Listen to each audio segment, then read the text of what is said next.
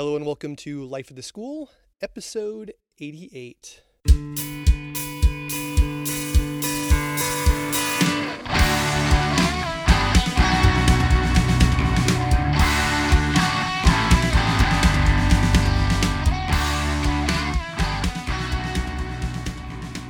Hello, my name is Aaron Matthew, and I'm a biology teacher at Acton Boxborough Regional High School in Acton, Massachusetts. Each episode of Life of the School, I like to chat with a fellow life science teacher and ask them how did they get in the classroom, what are they currently working on, and what are their hopes for the future. This episode, I sit down with Gretel von Bargen. Gretel is a biology teacher at Skyline High School in Sammamish, Washington. Gretel has been teaching at Skyline since 2002, where she teaches IB Biology 1 and IB Biology 2. Throughout her career, Gretel has been recognized for her excellence in teaching through many awards and distinctions. These include earning and renewing her national board certification, being a 2020, a 2010 recipient of the Presidential Scholars Teacher Recognition Award, and in 2013 being selected as the Washington State winner of the Presidential Award for Excellence in Mathematics and Science Teaching. Gretel was also a 2017 2018 Albert Einstein Distinguished Educator Fellow, spending the year in Washington, D.C., focusing on federal level science education programs. You can follow Gretel on Twitter at VB underscore IB Bio or on Instagram at IB Bio Teacher. Welcome, Gretel. Hi, Aaron. Thanks for having me. Nice to talk to you. I've been following you on uh, on social media, and um, I've seen your stuff for a while. And then last spring, I realized that you were an Einstein Fellow with one of the teachers I work with. Um, and I was like, "Oh, he knows her. I should talk to him." And and I bet you she'd be great for the podcast. So it, it took about a took about six months for us to to line up schedules, and and when you weren't busy and I wasn't busy, but I'm I'm so happy we finally got a chance to sit down and talk. Yeah, thank you. Yeah. So, um, so you we're in the midst of the winter. Um, how how is the winter in the Pacific Northwest this year? Is it is it a rough one so far? Or Well, we lost three days last week to snow with two late starts, and so that means now we're going into school into the third week of June. yeah, I think we are we are currently at the same spot. We we will end the the third week in June on a Friday if we have no more snow days. Um, Yes. We which- have to go into the following week, which is really unfortunate. Yeah, we haven't rolled over yet, but um, yeah, and I and they just uh, I just got the uh, AP Biology reader schedule that can't, comes out, and I I am like literally leaving the second week and coming back the third week, depending on how my schedule of travel will run. I'll either come back for the last two days of school, um, or the last one day of school, depending on uh, on how travel works out uh, this this upcoming year. So it's always a always an interesting adventure for us that start a little bit later and end a little bit later uh, compared to those in the south.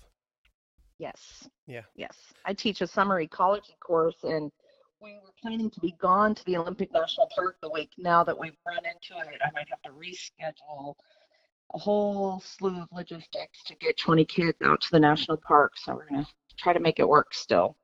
Yeah, I have a I have a colleague who does a, a summer research program and has a has a similar issue. A couple of years ago, when we had a lot of snow days, they were like, "When does this program start?" And uh, fundamentally, you start like running out of summer um, if you go too late. Yeah, um, Right. and running into other programs. So, yeah, interesting uh, interesting dilemma, but um, but hopefully it's you never know. I feel like I never have any sense of how it's going to go. We we were hit really hard in December this year, and and that's unusual. I like I don't remember missing a lot of December days uh, in the past couple of years. So um, hopefully hopefully we have a calm rest of the winter. It You know, one of the things I like about teaching is that you kind of do never know, and you have to be able to go on the fly. And it's like, well, I guess we're not having school. Gotta adjust. See how things work out. yeah, flexibility is is definitely a it's a virtue. Even if I feel like we don't always express it in the most positive ways. Um, I, am sure your colleagues are the same way. Oh no, it's the sky is falling, but we always manage to Yeah. make it work. Uh, Yeah. So that's great. All right. Well, uh, yeah, we have a lot of I have a lot of potential avenues uh, that we could go down. As I said, I we you know a colleague of mine who I've actually been working with a lot closer this year, and and there's a few other things that are there. But um, let me get into the question I like to start with everybody, which is, uh, how did you become a science teacher? What led you into the classroom? You know, being a science teacher was the best decision I've ever made. I was not initially on a path to be a science teacher. When I was in high school, I thought I'd be a physician. And then when I was in college, I changed my path to veterinary medicine. And I was kind of headstrong on being a vet. I worked at a vet and I had taken all the pre-vet classes and I had actually applied to vet school and was going to be moving to Boston to go to for vet school. And then the summer um, after I graduated with my undergrad, I was working as a park ranger in Yosemite National Park and I decided really almost an epiphany. I woke up one day and was like, uh oh, I don't want to be a vet. and then, but I didn't know what I wanted to do. And so I was, um, had to make the tough decision to kind of forego that path, knowing it wasn't the right one, but not sure, not sure what, what, what the right path would be. And um, being quite analytical, I created a bunch of spreadsheets with pros and cons of different career paths, and I took many career interest inventory surveys, and three things always showed up at the top of those interest inventories. One was uh, law, another was project management, and the third was teaching. And so for me, I was like, well, one of these seems a lot more fun than the others. And so that's when I decided to uh, go and get my master's in science teaching. And that has been the path that I've been on ever since. And it's been a really fortuitous, lucky, lucky path.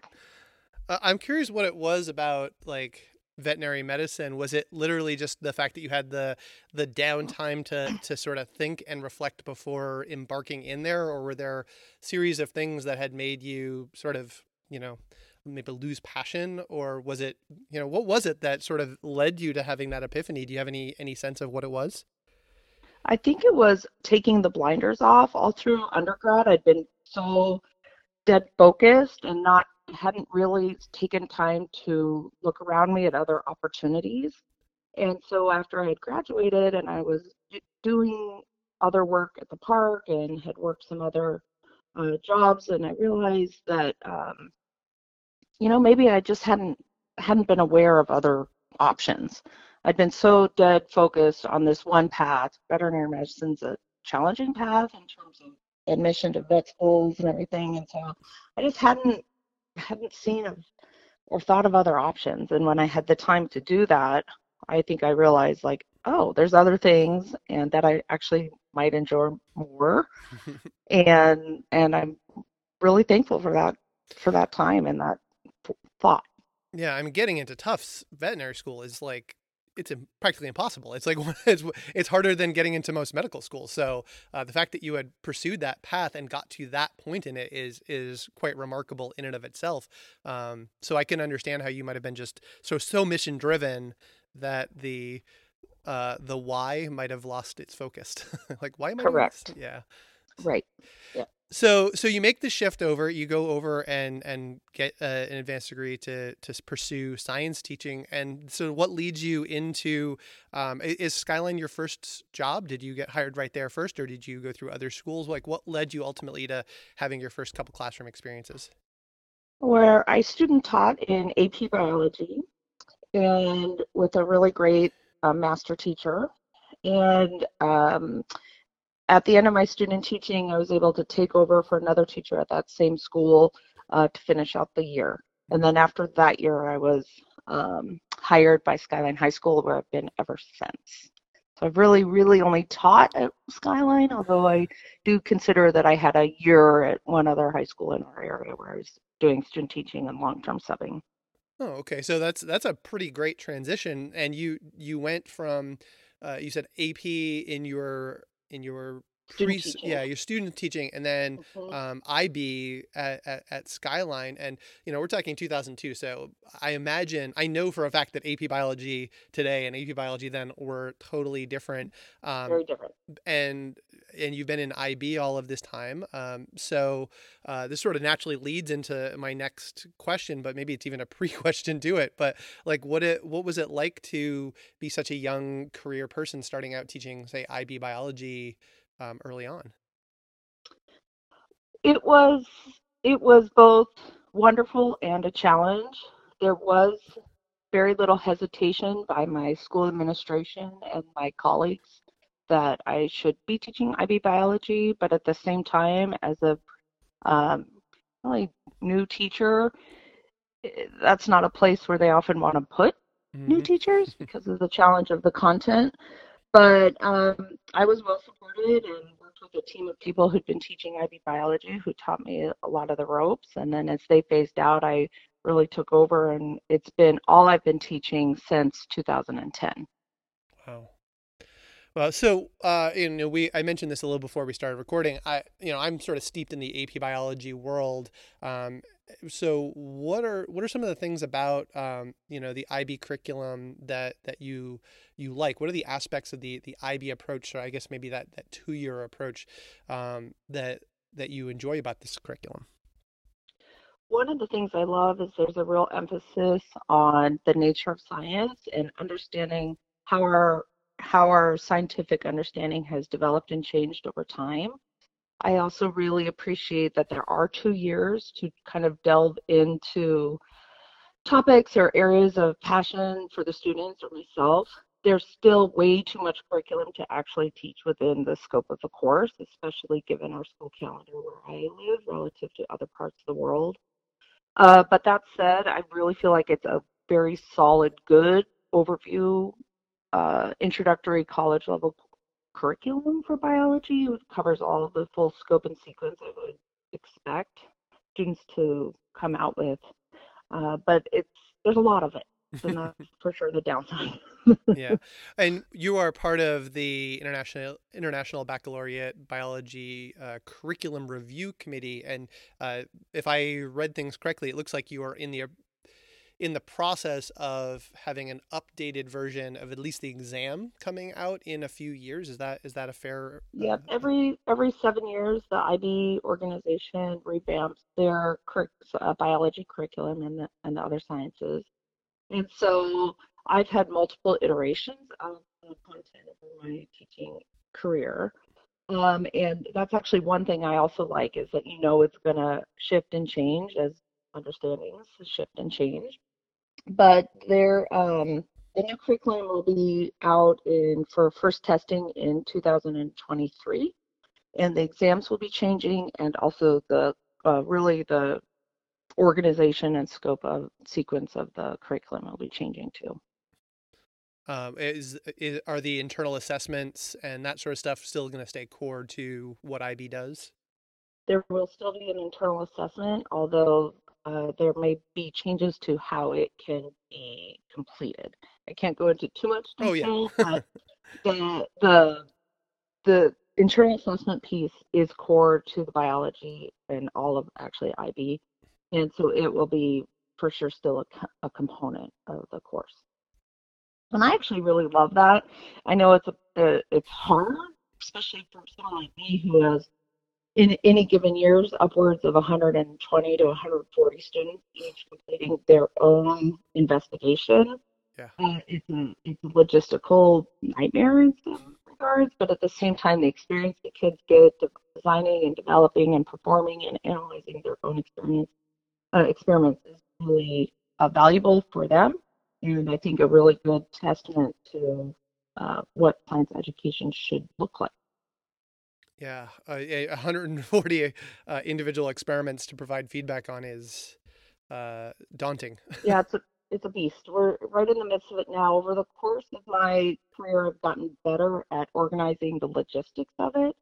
I now have um, spread out the design portion and the, the kind of the pre pre data collection phases over the course of a few months. So going into the data collection phases, the students I have a good sense of what the students are doing. And then I put them into what I call groups based on what type of data they're going to be collecting and how much need they are going to require of me. So, for example, my first group are groups of kids who are really just performing database analysis or are really able to self sufficient collect their data. So they will have an earlier deadline for data collection, whereas students in group four who require a lot of space or time or uh, materials from me, I give them a lot longer period of time to collect their data. Their deadline isn't for six weeks after group one. So we kind of have this rolling deadline system so that I'm not overwhelmed all at once with 140 reports. That would just be way too much. Yeah, so it sounds like some have to spend more time. Is it on like just the the design uh, of how to collect data, whereas others the data is just more readily available right off the bat? Yeah, not not so much the design, but the actual data collection process. Some kids, like if they're growing, uh, growing plants and they're needing more time for that to happen, or if they need materials from me that I have to purchase, for example, we have to use lab grade bacteria. Mhm. Well, I have to purchase that, so just waiting for the bacteria to arrive, that kind of thing. They they will get more time to complete their experiments uh, relative to other groups of kids. Huh, that's that's that's interesting way of of thinking about it. I, in terms of thinking about how, um, you know, we've been playing around with some of these things. We do them in groups. So um, in a given class, I will have hmm I will have six uh, labs that I'm working on, and they're working in groups of that uh, just to make it much more manageable. But um, and we we do allow a little bit of flexibility, but I never thought about uh, maybe even flexibility of of deadlines for feedback for students depending on the nature of uh, the type of experiments but what you're saying is 100% right some of my seed some of my students are using seeds and are doing something where they're growing a plant where others are like growing algae or having yeast uh, populations grow and those are like instantaneous like they're they'll have, Correct. they'll have data Right. in four or five days Right. A kid who's, you know, testing liver catalase reaction rate, they can do that really quick. They can have all their data collected within a few hours, whereas other kids who need time and materials and they get more time. And I was hesitant at first because I thought there would be pushback by the students around like, hey, how come they get more time? How come, you know, it's not fair. But actually the students are super understanding about the tough position I get put in as the deadline looms for submitting the scores for the IA. Uh, so they really understand, like, oh, that makes sense. I'll have it, you know, I I can get mine done sooner. And they work. They are really great kids, and they understand, and they they work to the deadlines I give them. it's a it's a, that's something I've just gained. So this is like, yep, made this whole conversation 100% worth it. Um, I just picked Good. up. Was well, it's it's shocked me how long it took me to get to that place because for years everyone just had the same deadline, and I would end up overwhelmed, stressed out, uh, actually probably doing a poor job of giving the feedback and uh, predicted scores. And so, you know, finally one day I was like, why am I doing this to myself? I, there needs to be a better way. And sure enough, there is. Well, and and similarly, like um, when I think about it from the student's perspective, I always have some kids who I probably could be giving them feedback earlier. Like the dilemma is either I could give some feedback to groups earlier and they could make some refinements and then, you know, look things down the line and uh, they could just sort of move on to the next step of the process.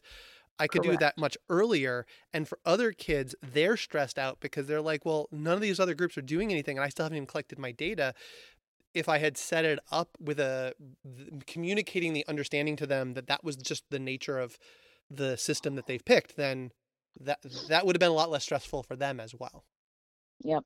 And with the the way I have it chunked out, the students have to provide me a, a uh, essentially methodology proposal where I'll just give it a brief overview. Is it safe? Do you have the materials? Are you collecting enough replicates, etc. And that then is an initial check before they can proceed.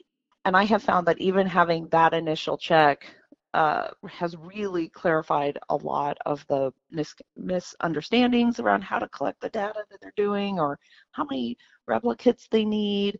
And I think, as anyone who's done science knows, the hardest part is coming up with a problem question. Mm-hmm. And so, in the case of the internal assessment, I have 140, 120, 140 kids, each with their own problem questions. So we have to, I have to find ways to make sure everyone is doing their own experiment. And so there's a lot of front loading to make sure everything is done right uh, up front. Now it is an assessment, so that said, I, I don't actually provide feedback necessarily. I'm just I approve or disapprove, and I allow kids to come talk to me and ask questions, and I provide generic general guidance to everyone but I don't give guidance really too strictly one-on-one with any individual kid because it is meant to be an assessment of their science skills and understanding. Well, this I think is a natural flow into the next thing I wanted to talk about, which is that you have this very uh, thorough website um, with yes. a, with a lot uh, a lot on there, and I will put the the website. It's biology for. Uh, .com and I will put a link in my show notes um, for the episode. Um, and one of the things that struck me was, um, you know, not a lot of the things on the website you you have you know information about your classes and and I think that's pretty straightforward but you have this really prominent feature of investigation skills area um, and it's like it's got a master document that's really really long and I totally went down the rabbit hole and started looking through lots of this stuff but I'm curious uh, like sort of two ends what led you to developing a a, a section on your website dedicated to investigation skills and then how does this sort of how do your students interact with this or how does it roll out through your teaching to have this area that's there uh, I, it's I started biologyforlife.com when I was student teaching and I needed just a teacher website. And believe it or not, at the time, it was actually a very rare thing for a teacher to have a website. It was hmm. it was um, the exception, not the norm, as it is today. And so over the course of 18, 19 years of developing and modifying and growing Biology for I've just been adding more and more resources as they've needed. The uh, investigation skills piece has been there probably since I started really teaching IB because of the need for the students to understand the the skills and the analysis. So I have pages dedicated to measurement uncertainty or a page dedicated to um, calculating uh, descriptive statistics. I have some infer inferential statistics there. These were just things that I wanted a resource for the kids because I wasn't necessarily spending too much class time teaching it in teaching it directly to them. I needed a resource to send them to if they needed extra help with it the the math skills that are required of the students in the IB, uh, they should be coming to IB biology with a un general understanding of some descriptive statistics, mean, standard deviation, etc. And um, some are getting some infer inferential statistics in other math or stats classes, but for the most part, I have a really broad range of students who've never even understood really what the mean is. They can calculate it, but they don't really understand what it represents in their mm. data set. So I just needed a place for them to go look, have a resource, and you know maybe guide them there first before answering thousands of questions individually. Mm. And so you, it's not. This is a place that's probably more for you know the students will put together a proposal and as i'm putting together my proposal as a student i've got to come up with how i'm going to analyze my data.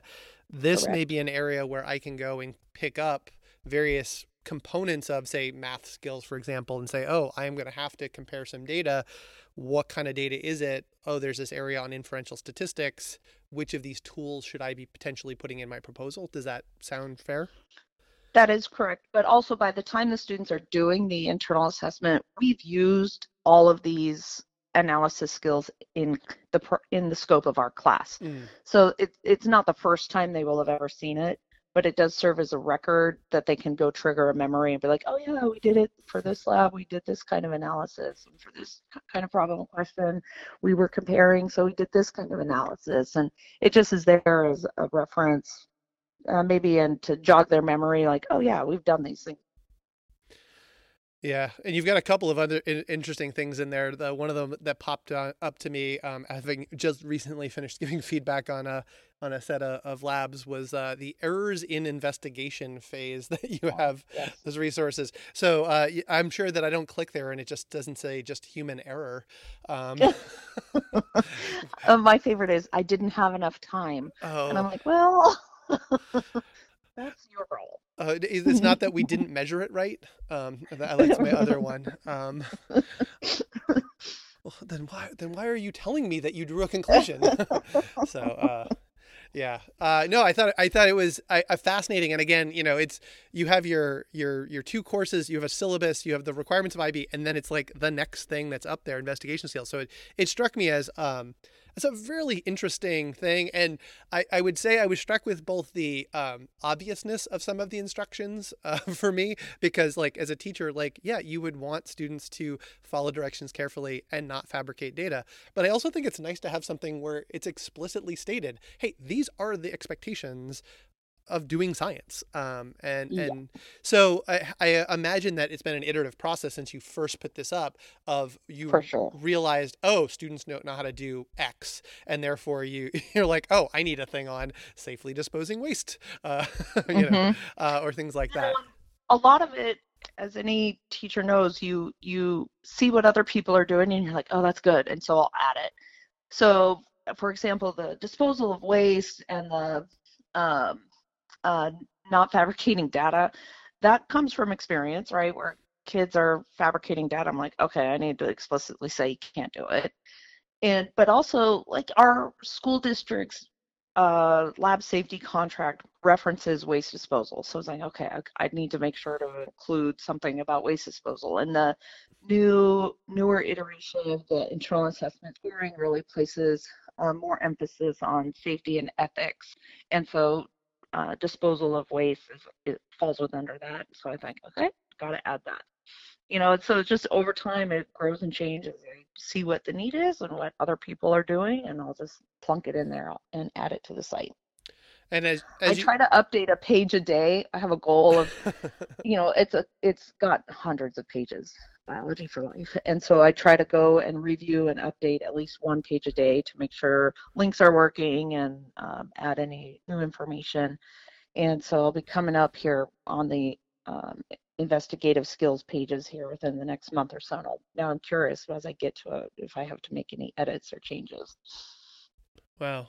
Yeah, and I, I was also thinking back to what you said is that you, you use these also within the scope of your course. So uh, I imagine oh, yeah. that that this is both something where you're in the course, you're probably referencing similar materials both when you teach in within the the IB course themselves, and then you're duplicating some resources so that they're they're in sort of a stationary place forever um, under investigation skills, but they may also come up, you know, as a, a link that you would provide for students as you're going. Correct. For example, in the first year class, they just finished um, learning about cell cycle control and development of cancer. Mm-hmm. And so they had to go to a national database and get cancer statistics, incidents by age for a, they got to pick what kind of cancer they wanted. And then perform a correlation. What is the correlation between incidence of your selected cancer with uh, age of the individuals? And then perform actually a Pearson's correlation, determine if it was significant or not. And there was no guidance around how to perform a correlation. That was something we had already done in class. And so I was like, okay, we've already done this. You know where the materials to help yourself review. If you need help, here's the formulas, here's the uh, Excel cal- uh, formulas, or if you're using sheets, here's how you do it. And they just go. They know where to access it and how to help themselves. Yeah, I think it's a uh, for anybody who who has a website, and I'm sure probably more people are like me than like you. I've had multiple iterations of websites over the past yes. 20 years, um, and I guess there's a little tinge of jealousy as I look at this because I feel like in the process right now we were on one learning management system for a long time. Uh, it was one that the school sort of stopped supporting like five or yep. six years ago, yep. but it's where we had put all of our stuff first. Yes. Eh no, I own biology for life. Yeah. and so I like I have to pay for the domain registration and the hosting. But for me, the few hundred dollars I spend a year to to have that website and not have to worry about the various management and website systems the school is using, I I I do have official pages through my school learning management systems and their websites, but basically they all say, here's the real page to go visit. yeah. Yeah, and uh, so like for me, like I I'm in the midst of this over the last couple of years, like limbo system where I've got a Google Classroom and we were building new Google websites that replace our old learning management system and we're doing all that. Um, but right now I'm in this very much of a limbo where there are things that I used to always direct my students to, and that's not a site we really use. So, like, as we approach a new unit, I'm like, all right, what are all the things I need to make sure are over here?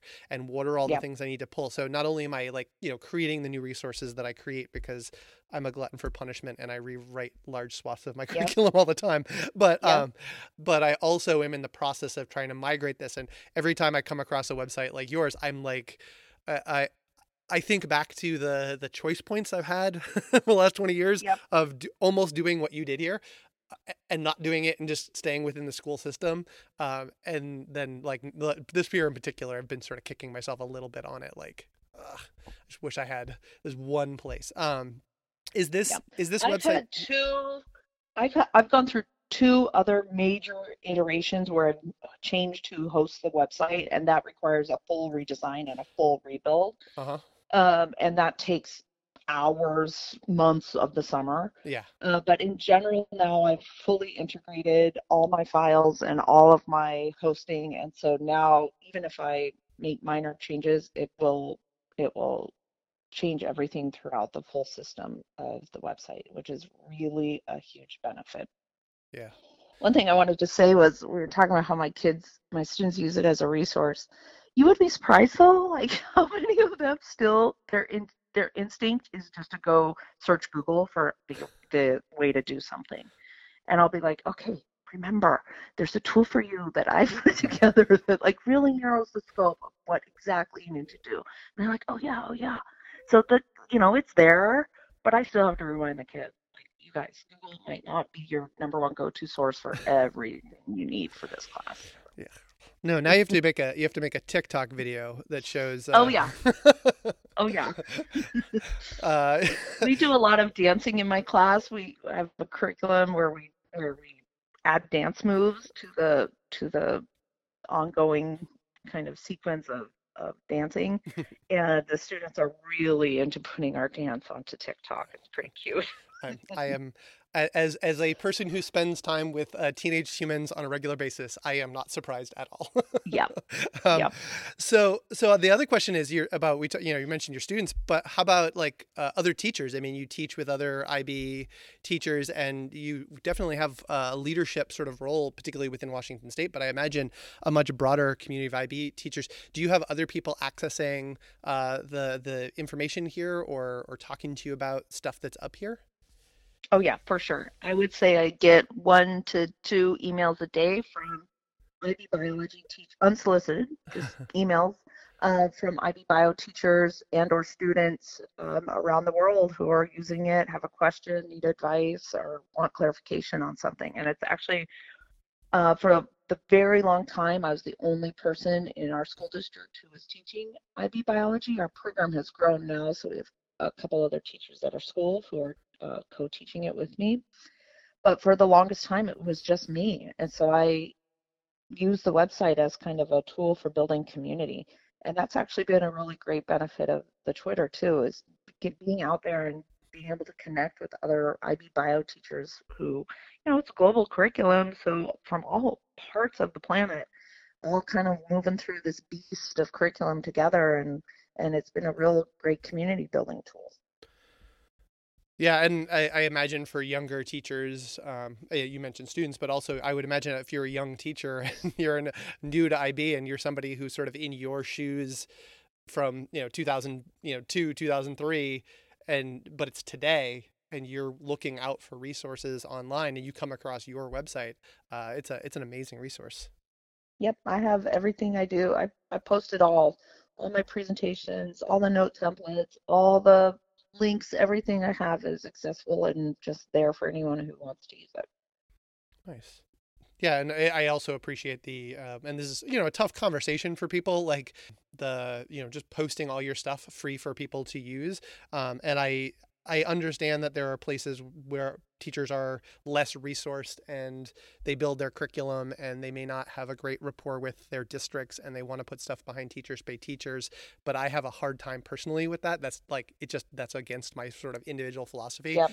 and i'm Yep. I, I try to be respectful of understanding that i'm in a very privileged situation where i teach um, but I'm happy to see other teachers doing sort of along with my philosophy of, yeah, uh, everything I have, I want everyone to be able to see it. And if it's good, please use it. And if it's Yep. not good, please tell me. Um, that's sort of Yep, my own. pick and choose what you want.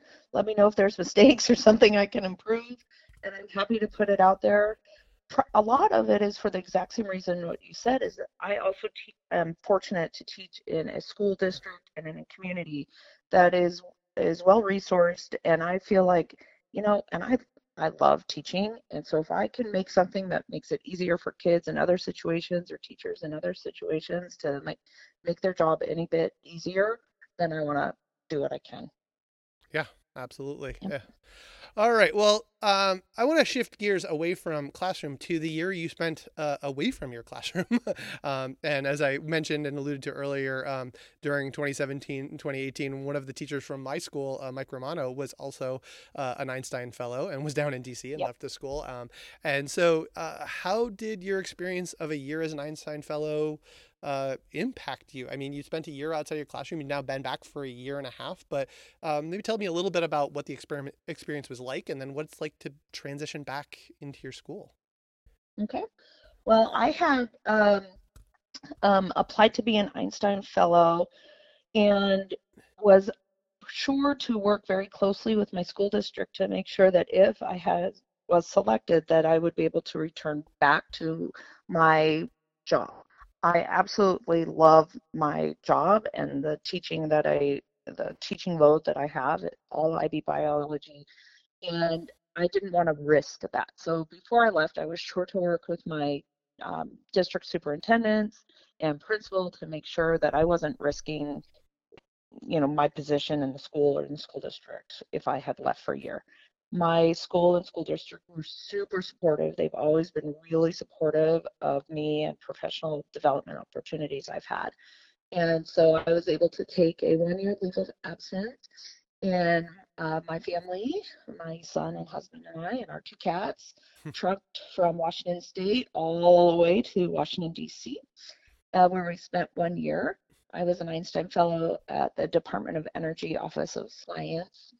Um, and I was responsible for assisting with the National Science Bowl and also for working with other STEM, national and federal STEM education programs.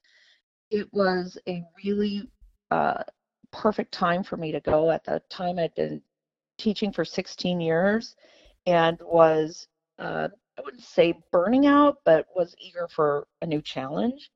And so the year away from the classroom both reinvigorated my um, kind of sense of learning and professional growth, but also it really, really reinforced to me that I love classroom teaching and I am comfortable and confident that classroom teaching is where I'm supposed to be. Hmm. Uh, and so for me, it was really a a reinforcing of of okay, I made the right decision 18 years ago when I decided to be a teacher. I'm I'm still here and I still love it and I still feel like I make the best impact in a group of in a classroom situation with a group of kids. So for me, it was really um, reinforcing of, of the life path I had chosen, which was really a wonderful experience. Mm. And so, so you you you've come back, and do you feel like that it did? It was there like a like a learning curve or a oh yeah, that's this is these are the things that that are involved in this job. Were there any sort of like uh, I don't want to say they're shocks because you you're not a, a new teacher, but things that were maybe more challenging to like reacquaint yourself with it, or was it a really easy transition back? It was so easy. Oh, good. I was I loved being back and I felt energized and I was eager and enthusiastic to be back in the classroom. And that's kind of a special thing coming back to um, 17 years back into a classroom. I was like okay this is really great. I'm excited to be here. So it was really reinforcing. That said I did learn a lot during the fellowship. And one of the things I learned is that I might have a I, I don't know because I've only ever had my own personal experience, but I think I have a really unique situation in which I am really supported for the work I do by my school and school district. There's a lot of autonomy. I don't I am not micromanaged Mm. and I so I think that that is part of the reason why I love classroom teaching so much because uh, as I was spending the year visiting other classrooms and talking with many different science and math teachers from different parts of the nation, I realized like there's a lot of teachers who aren't given the professionalism that they need and deserve, and as a result, they leave the profession or find dissatisfaction with it. And I was awakened to how unique of a situation I am in and very grateful for that situation.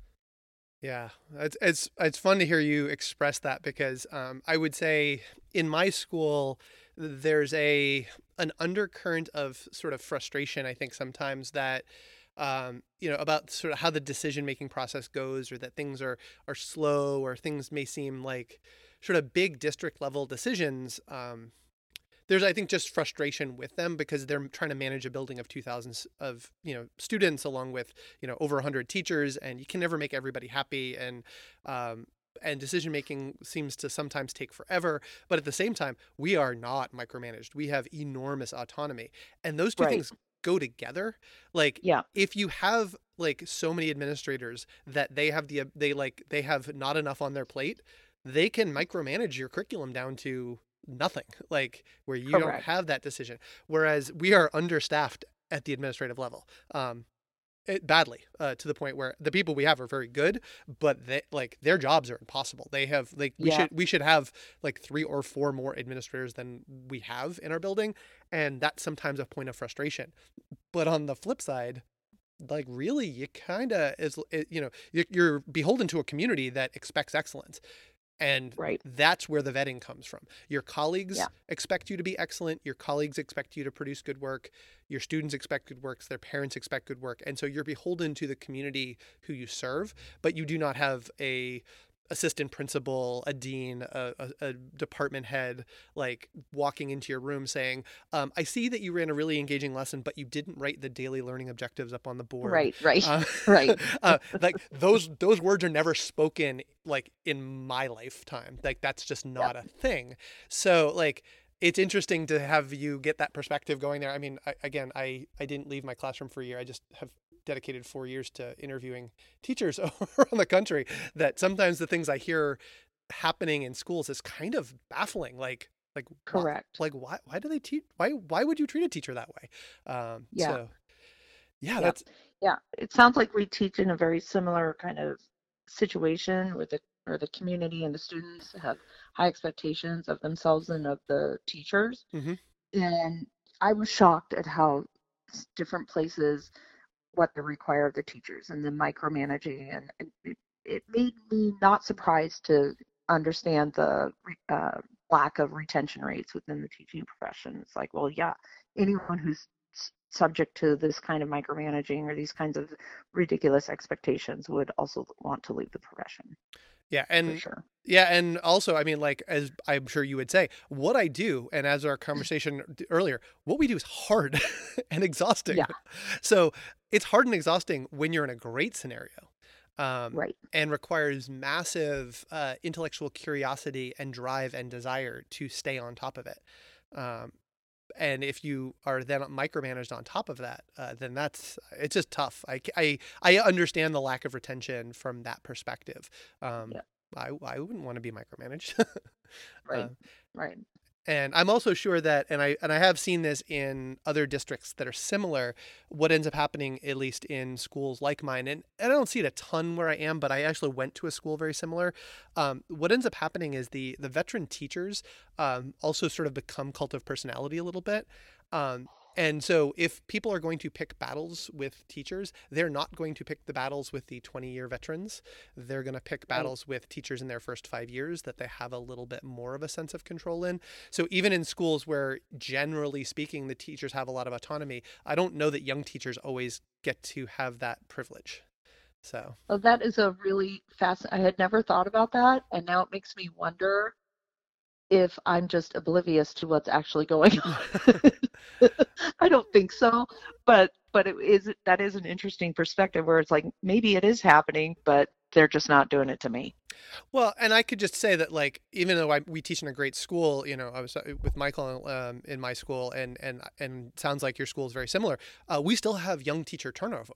Like in some Mhm. departments in our building, you know, we chur- we still are having, you know, teachers who are not making it through those first five years. And so clearly the experience that I'm having where I feel a lot of autonomy and and that sort of thing, I- think it's got to be something more than just the job itself, which is really hard. And maybe it's just that's it. Maybe the job is just brutally hard and not everybody's cut out for it. Some people try it, and if you stick through five years, you probably are have the skill set and desire, and you want to make it. Um, Yeah. With that said, I, I feel like more teachers leave after the first year or two than the, than balances out with that. Um, so it makes me wonder if the the community and the administrative you know control on being a young teacher is maybe just tougher. Um, and I certainly know that when I was when I- was looking for a job early on, and I went back to my high school, one of my former teachers and a former coach of mine told me not to become a young teacher in that building, and he said Oh, he said that new teachers get eaten alive here. That was his exact phrasing. and when I thought back of it, there were no young teachers in that building. They just weren't. Like the there were a couple of positions that were just like year or two turnover, year or two turnover, year or two turnover, and then everybody else was like a 20 year veteran who was like a lion in that building that you know was Hmm. untouchable. Um, so I don't think that happens in so much in my school or my district. We, they've really tried recently within the last five five five-ish years to focus on teacher retention, especially during those first few induction years. And so now there, I think there's an understanding, and I hope it's communicated with the new teachers that this is a really challenging job, and we don't expect everyone within their first one, two, three years to be uh, perfect at it. No one ever is. mhm. You can't do it. You can't do it all every day, all the time. And the the school district I work for is, tr- I feel like, trying to make an effort to have people understand that if you're in this for the long haul, you have to have a lot of self care. You have to not not overwork yourself. And so I feel like there's been a a conscious effort on the part of my school and my school district to really support beginning career teachers as they kind of enter the field. It's self-serving for the school district, obviously, Yeah. because they don't have to hire new people if they treat their young professionals well. And so I think it's a it's a win-win situation. Yeah, I would say where I am is better now than it was five to seven years ago. Um, I would, I would, I would label it if I was, uh, you know, marking them on an end of year evaluation. I would say it's still an area of potential growth uh, Yeah. for, for where we are, because I think that the language of self care for faculty in general, and this is not young faculty versus old faculty, new faculty, Mhm. that I think um, the the taking care of yourself and balance is not something we as a faculty do particularly well. I think it's also mm-hmm. baked into the sort of driven culture of our building. We have a very driven culture and it's everybody. Everybody's like trying to do their best all the time. And trying to do your best all the time is not always healthy. so Correct. and so, so the the concept of downtime is something that uh, is something we probably should have better conversations and you know the the concept of balance is, is tough um, i think Yep. i can just only speak for myself personally um, i am somebody who is kind of go go go go all the time but i also try to be conscious of how I project that to other people. Like I, I would say 20 years ago when I got labs, it was like turn them out, get them back, give feedback right away. And now when I finish grading something, my immediate thought is I wonder how long it's going to take my colleagues to get these things back. I don't want to put them in a position where they feel behind Uh, right, um, right. on this stuff. Or if I do hand it back, I try to frame it around, oh, I only have one section of this. You guys are not going to get X done until a little bit longer. I prioritize this. The other teacher's going to prioritize this. Like I, especially when I'm working with younger colleagues who, you know, if you, if I hand something back, students in another room are like, well, why didn't we get our labs back? today?" Why didn't we get it? Yeah. Mhm. and that's a conversation that I have become aware of, and I don't think it's something that we do. Um, it's it's again something we're becoming better at getting to, um, and it's only through that experience of seeing how other people come into our, our school and culture, and you know what what they what they reflect back to us um, on on so maybe the insanity of our pacing sometimes. yeah. So, Yep. all right. So uh, we've talked a lot about sort of your background. What are you looking forward to in your classroom in the the next couple of years? Well, I have the really wonderful experience right now of having my son at as a freshman at the school where I teach. So by just on a total personal level, I am so looking forward to spending the next uh, now three and a half years with him in the building. It's been really great to just see his experience as a freshman in our school. He's a he. I, I tell him all the time how he has improved my teaching more than any other experience. Mm-hmm. Having a child has forced me to realize that how just the the the the stories behind the faces in the classroom and how they all have various experiences and various um, aptitudes and, and approaches to learning. It has shifted how I communicate with families. It's just been the best thing for my teaching career. Hmm. So I'm looking forward to having him in the building. I don't know if he'll end up ever taking IB biology, but if he does, that'd be fun too. Uh, so, but beyond that, I don't, I don't know. I, I I for sure will be in the classroom uh, for his time at the school and into the new iteration of the IB biology curriculum. And then beyond that, I don't know if something else comes up. I could be game, but honestly, I just love classroom teaching so much. I can't imagine doing anything else. Yeah, and you also have ongoing like work that you're doing. As you said, you're working on that IB curriculum. You've got your website that you're constantly, you know, iterating on. So it, you have a handful of sort of longer term projects that you sort of continue to curate. Correct. Yeah. Yep. And one thing, Washington State, we have what's called the Washington Teacher Advisory Council, and this is a council of uh, award-winning educators, uh, teachers of the years, and presidential award winning teachers. And we're really trying to get this uh, group kind of we're in the we're in the building stages of creating this consortium of teachers. And so I've been doing some work with this group and um, trying to connect with Washington State policymakers and Washington State um, superintendent uh, decision makers to have us be a resource for for their needs or even just as a sounding board for ideas and so that's another area where I've been finding I have opportunity to kind of stretch my legs and challenge myself is trying to grow this group also. Yeah, I saw that on your uh, on your CV a little bit, and that's a that's a great that's a great idea. yeah, it makes me curious what what we have in Massachusetts. it's it, it's a great idea, but it's hard to get ideas off the off often self-sufficient and running. So we're still trying to get name recognition and have people recognize that we exist and who we are. So yeah, it's good. Mm-hmm. All right. Um, I'm going to ask the question that you laughed at when I said it before we recorded. But uh, when you're not teaching, what do you like to do?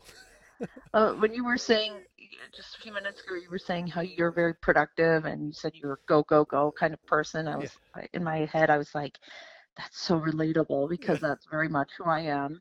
I'm very list driven, task oriented. And um, so I was thinking, like, what actually do I do? And my husband teases me that I don't have any hobbies because teaching is my hobby. I do spend quite a lot of time uh, by choice, not by not by requirement, by choice because I enjoy it. I spend a lot of time uh, learning about biology. I spend a lot of time uh, so that would be like reading books, viewing uh, journals, watching videos or TED Talks about biology. Um, I I also uh, probably spend equal amount of time reading books and uh, magazines and watching videos about instruction and pedagogy. So those would be my two kind of interests, but it just sounds so dorky. as as somebody it's, it's true. yeah. As somebody whose hobby is interviewing other biology teachers, I yes, okay. I, I, will cast no stones, no stones whatsoever will be thrown from me. Um, yeah, no, my wife kind of jokingly is the other way. She says that I have like ten thousand hobbies, but I have no time for any of them. Um, yes, okay. But uh, yeah, a lot of them are you know very similar. Like I have a lot of like I have a lot of things I'm curious about. Is there's a, I'm like a very just sort of curious driven person. Um, yeah. I think that's that's uh-huh. it. And so when I, you know, it's one of those things I think about in terms of like what I know about um, learning and how I know what student the way students learn, but how I've discovered how I learn, um, particularly the last few years. Um, I am not I'm not a teenager. I don't need to necessarily chunk things out the same way maybe a teenager does. Um, I like Mm-hmm. to get into sort of flow state. So I like to Yeah. dive into something and spend like four hours and the next thing I know it's like eleven thirty and it's like, oh, I was supposed to be in bed. Like uh Right. um, and Right. so I find that I go down into like rabbit holes of things that are curious for me. Um, and that's that's very it's engaging, it's fun. Um, but you're right, a lot of them have to do with like what I do as my J to J job as well. So it's Right. uh, yeah, learning a lot about biology is serving both my own individual curiosity, but also is serving the work that I do. So I mean, I, I don't want to sound like I don't do anything else. I do have other hobbies, uh, but but in general, it's I have I'm a I'm a, a consumer of learning, and so I like to I like to do as much as I can. My my um, my mission for this summer, if I can, is to hike the John Muir Trail, and so I would consider myself a a backpacker, although not a fanatic backpacker. So we're going to try to go. Uh, my husband and I had an attempt a few years ago where we got 110 miles done. Had to leave to go to Washington D.C. to meet the president. Uh, but uh, uh, but so this year we're going to try to get out and complete the full 220 plus mile trek through the through the Sierra of California. So that's our mission. wow. Yep. Wow, that's a lot of that's a long hike. It is a long hike. It's very um it's very mind clearing and reminding about uh, a human's place in the in the systems of nature and it's really a, a good challenge. Physical and mental. All right. Well, before we get to uh, picks of the episode, uh, do you have any questions for me? I'm just really curious. You asked me about um about the the investigative skills and the the the idea of branching and chunking. And you said your students do it in group. Is this do your your inquiry in groups? Is this for summative projects or do you do that kind of thing in unit by unit basis where there's kind of an inquiry task built into each of your units of study?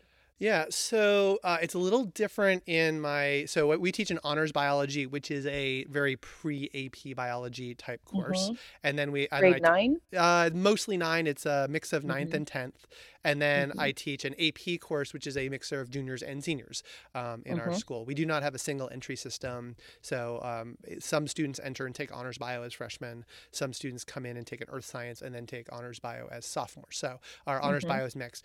Um, so we do both uh, a handful, and by a handful I mean four uh, throughout the year, one each quarter, um, like claim evidence reasoning labs that are done in groups where we will show them a simple baseline experiment. Um, uh, and then we'll collect some data, and then I will ask the students to develop a follow up question within their group. And I sort of walk them through experimental design in there, and then they will end up like writing up, you know, making a, a, a CER at the end result of that. And so that's sort of like, I- would call that fairly structured or guided inquiry um, Mhm. that's in there.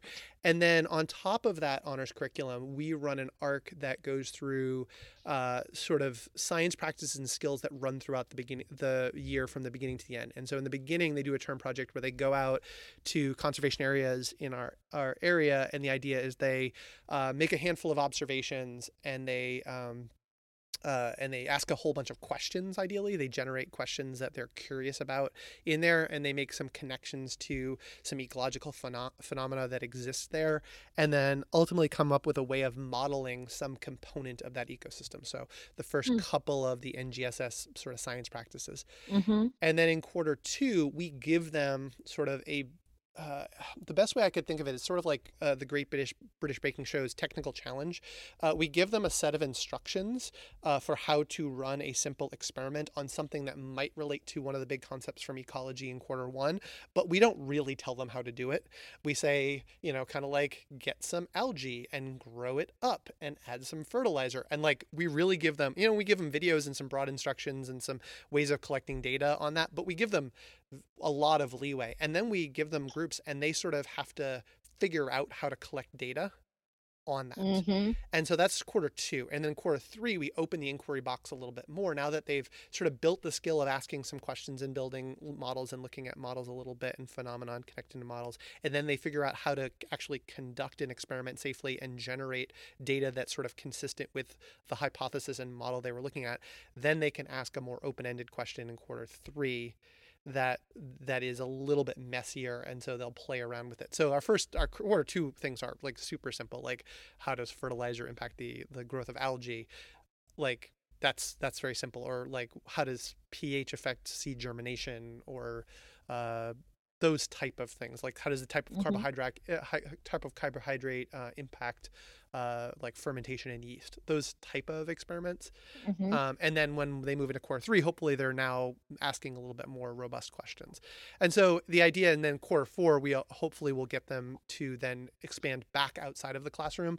Uh, that's a project that needs to still be written because it's You're not there yet. yeah, we're not we're not there yet, and uh, we've been talking about making it something where they go back out and then do some sort of, ideally, some sort of citizen science type data collection, um, with a. Oh, there's a lot of great out. There's a lot great Yeah. stuff out there. Oh, I've got files. Um, Yeah. uh, and we're working on a large curriculum team and we're doing other curriculum stuff. But the idea would be then um, that also has a, a science communication component to it.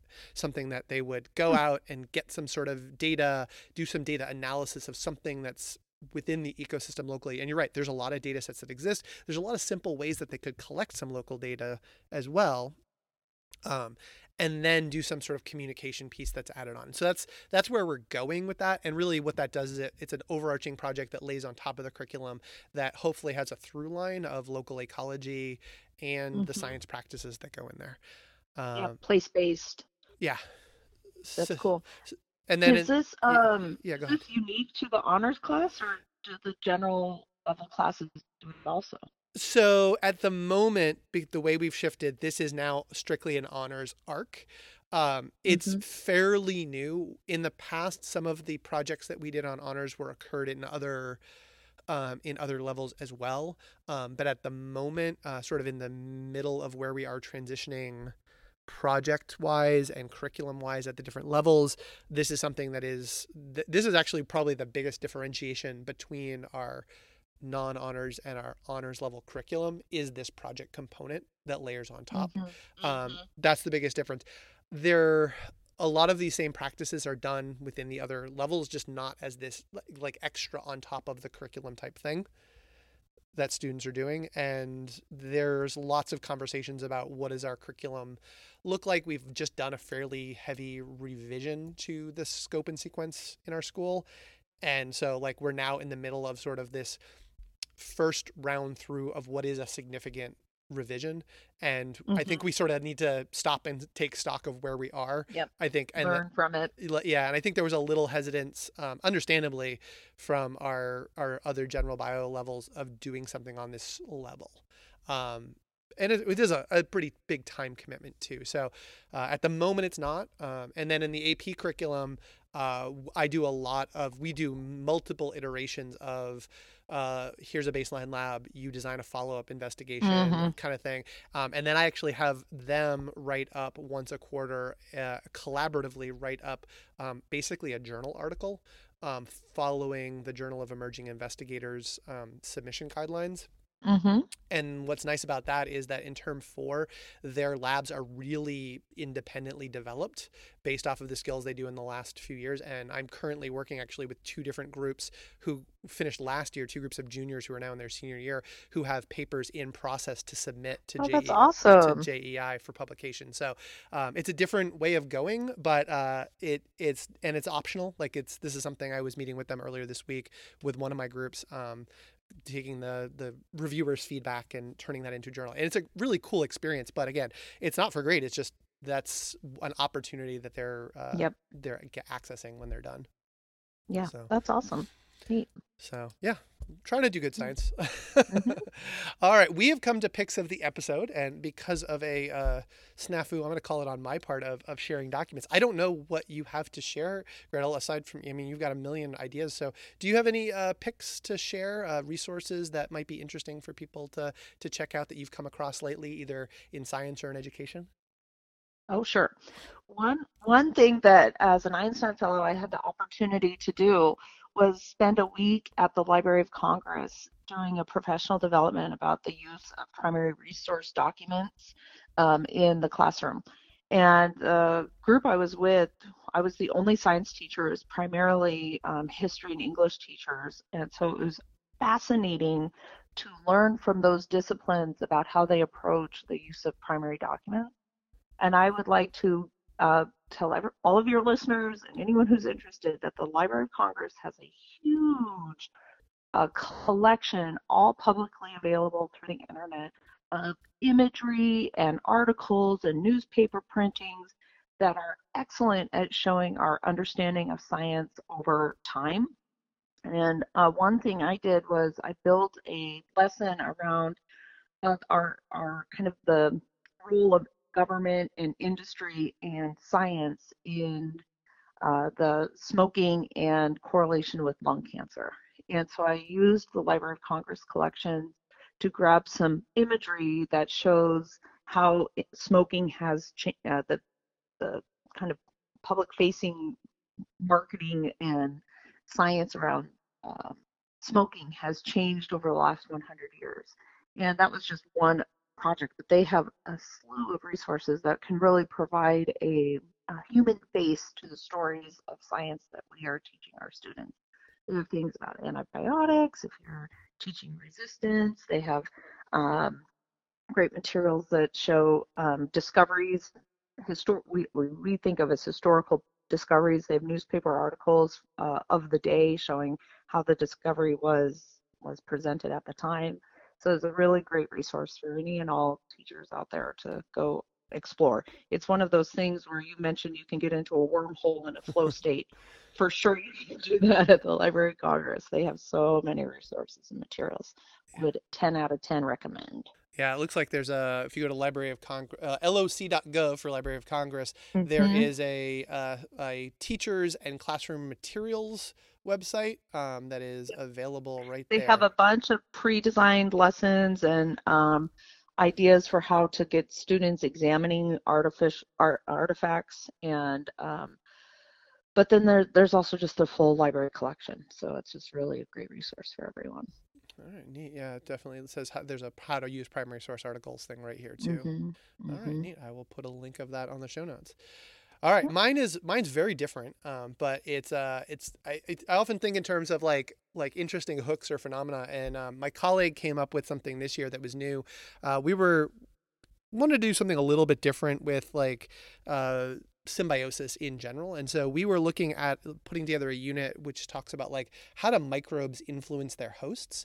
Um, And he found this really interesting uh, journal article that came in eLife uh, that's called "Robust Manipulation of the Behavior of Drosophila melanogaster in, uh, by a Fungal Pathogen in the Laboratory." Um, it's out a Cool. it's out of a Harvard thing, and there's actually I, I put a link to both the original primary source article and also a New York Times article.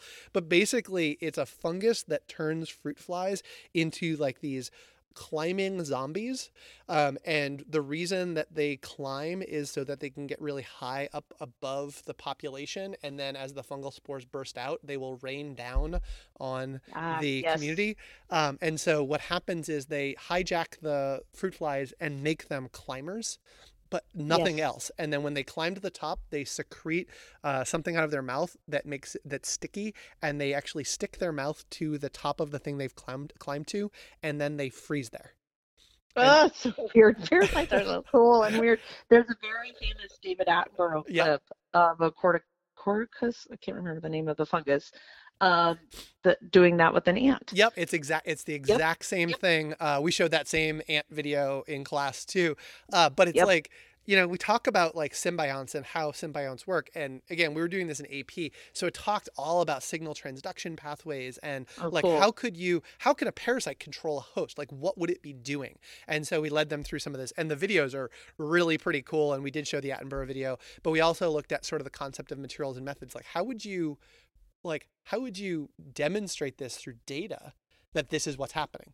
Like it's one thing to make a claim that like these fungi are taking over this. Well, how would you show this? And so looking at the article, uh, the article from eLife is also eLife's like one of those online journals. So there's actually Mhm. videos embedded within it too. So very, Cool. very cool source. Um, I will put that in there. I will also put in the Library of Congress link for you. One, your your case study there is a perfect illustration of exactly why I love biology so much. Is that you can connect these what would appear like disparate parts, cell signaling pathways, to ecology Yeah. and whole. You know that is so cool about our, our field of study is everything is all connected, and it's a um, it's a fun challenge for kids to try to see how all these levels of organizations and I, different ideas can try to connect to each other. Yeah, 100% agree. Yeah. All right. Well, thank you so much for joining me. Uh, this has been a great conversation. Um, as I often say, I hope you forgot that I was recording this the whole time. Um, all right. Let me give my show credits before we sign off. Uh, please subscribe to Life of the School on your podcast player of choice. Uh, it should be on anything that you plan to, to listen to podcasts on. You should be able to find it. If not, please let me know. You can uh, also go to patreon.com slash lots to uh, get examples of my show notes. You can also uh, chip in a few bucks to help offset the cost of hosting websites and so forth. Um, also, I post up my episodes a day or two early for my Patreons. Uh, music on this and every episode are provided by Jank Jenkins and Ex Magicians. Uh, you can also get show notes on lifeoftheschool.org. You can follow me on Twitter at Mr. Matthew Tweets or at Life of the School, and you can follow Gretel on Twitter at VB underscore IB Bio or on Instagram at IB Bio Teacher. I do not have an Instagram. I got to think about that. All right. Well, thanks everybody for joining me, and I'll talk to you soon.